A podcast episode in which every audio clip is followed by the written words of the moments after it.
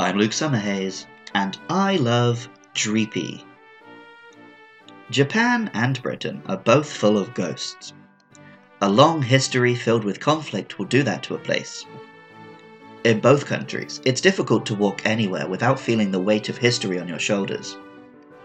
In living memory, the most tragic loss of life in both lands was in the Second World War, and brought about by airplanes. Either in the Blitz, when London was bombed in nightly raids, or the simultaneous Battle of Britain when many pilots died to defend the country. Britain lost a lot of lives to aircraft. Later, as the war turned, Japan suffered a similar fate. Of course, many young men tragically flew the kamikaze suicide missions. Also, in an act of callous revenge and national arrogance, the Allies tried to defeat their enemies with the same terrorist tactics they already proved don't work. Killing a civilian populace does not win a war, it simply hardens resolve. Nonetheless, Dresden and Tokyo were firebombed, and Hiroshima and Nagasaki were victims of the only nuclear weapons ever launched in anger. It makes me angry, it makes me sad, and it's the perfect starting point for a Galarian ghost. A first glance at Dreepy, of course, is hardly filled with tragedy and pathos.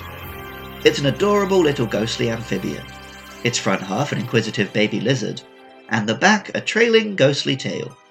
Small fins on the tail make it resemble a missile, which makes a lot of sense once we get to the later evolutions.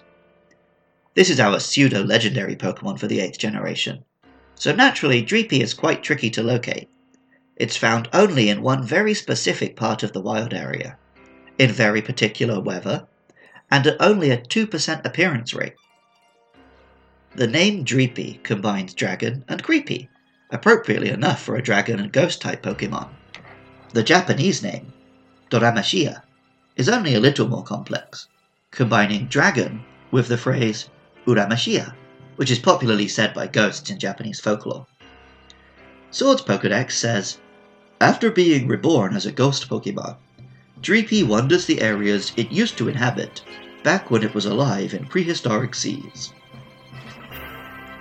Much of the modern day British Isles was underwater in prehistoric times, and fossilized ocean life is commonly found throughout the land.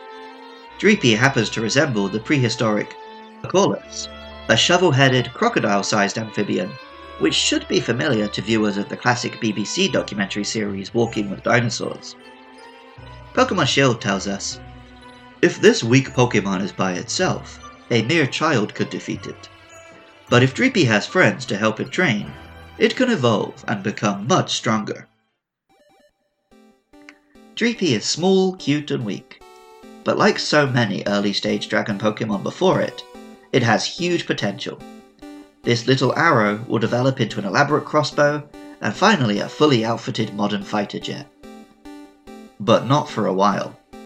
In fact, it's not until level 50 that Dreepy finally evolves into Drakloak. Drakloak's body is a little more developed, but still essentially a cute dragon.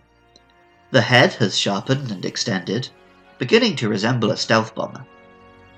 Pokemon Sword tells us it's capable of flying faster than 120 miles per hour. It battles alongside Dreepy and dotes on them until they successfully evolve. The name Drakloak combines dragon with cloak, or to become invisible.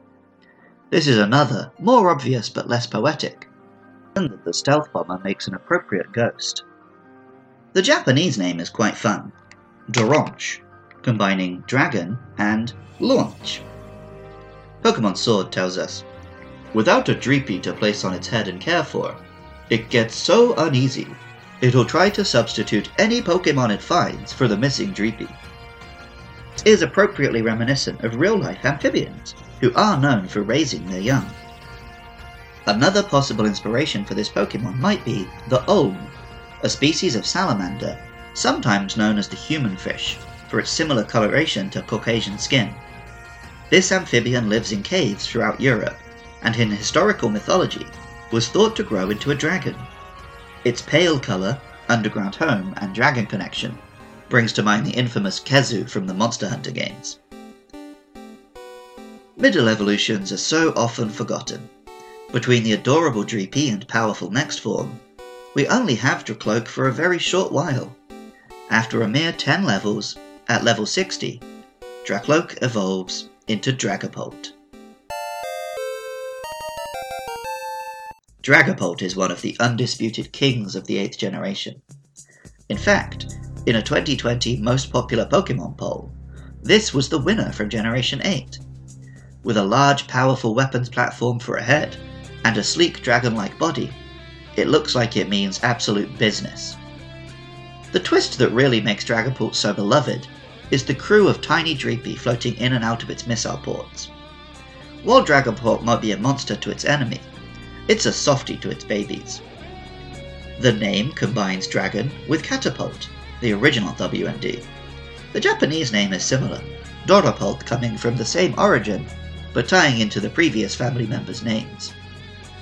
Like a baby crocodile hanging around on top of its parent, in Dragapult's cool fighter jet head, a group of little Dreepy hang out, waiting to be launched as missiles.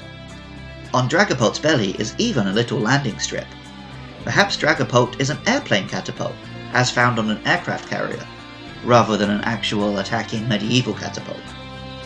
Pokemon Sword tells us, When it isn't battling, it keeps Dreepy in the holes on its horns. Once a fight starts, it launches the Dreepy like supersonic missiles.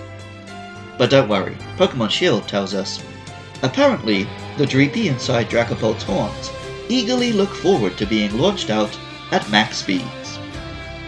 This is an exquisite mix of adorable and violent. Now, there's one very obvious inspiration behind this Pokemon family, which I haven't really talked about yet.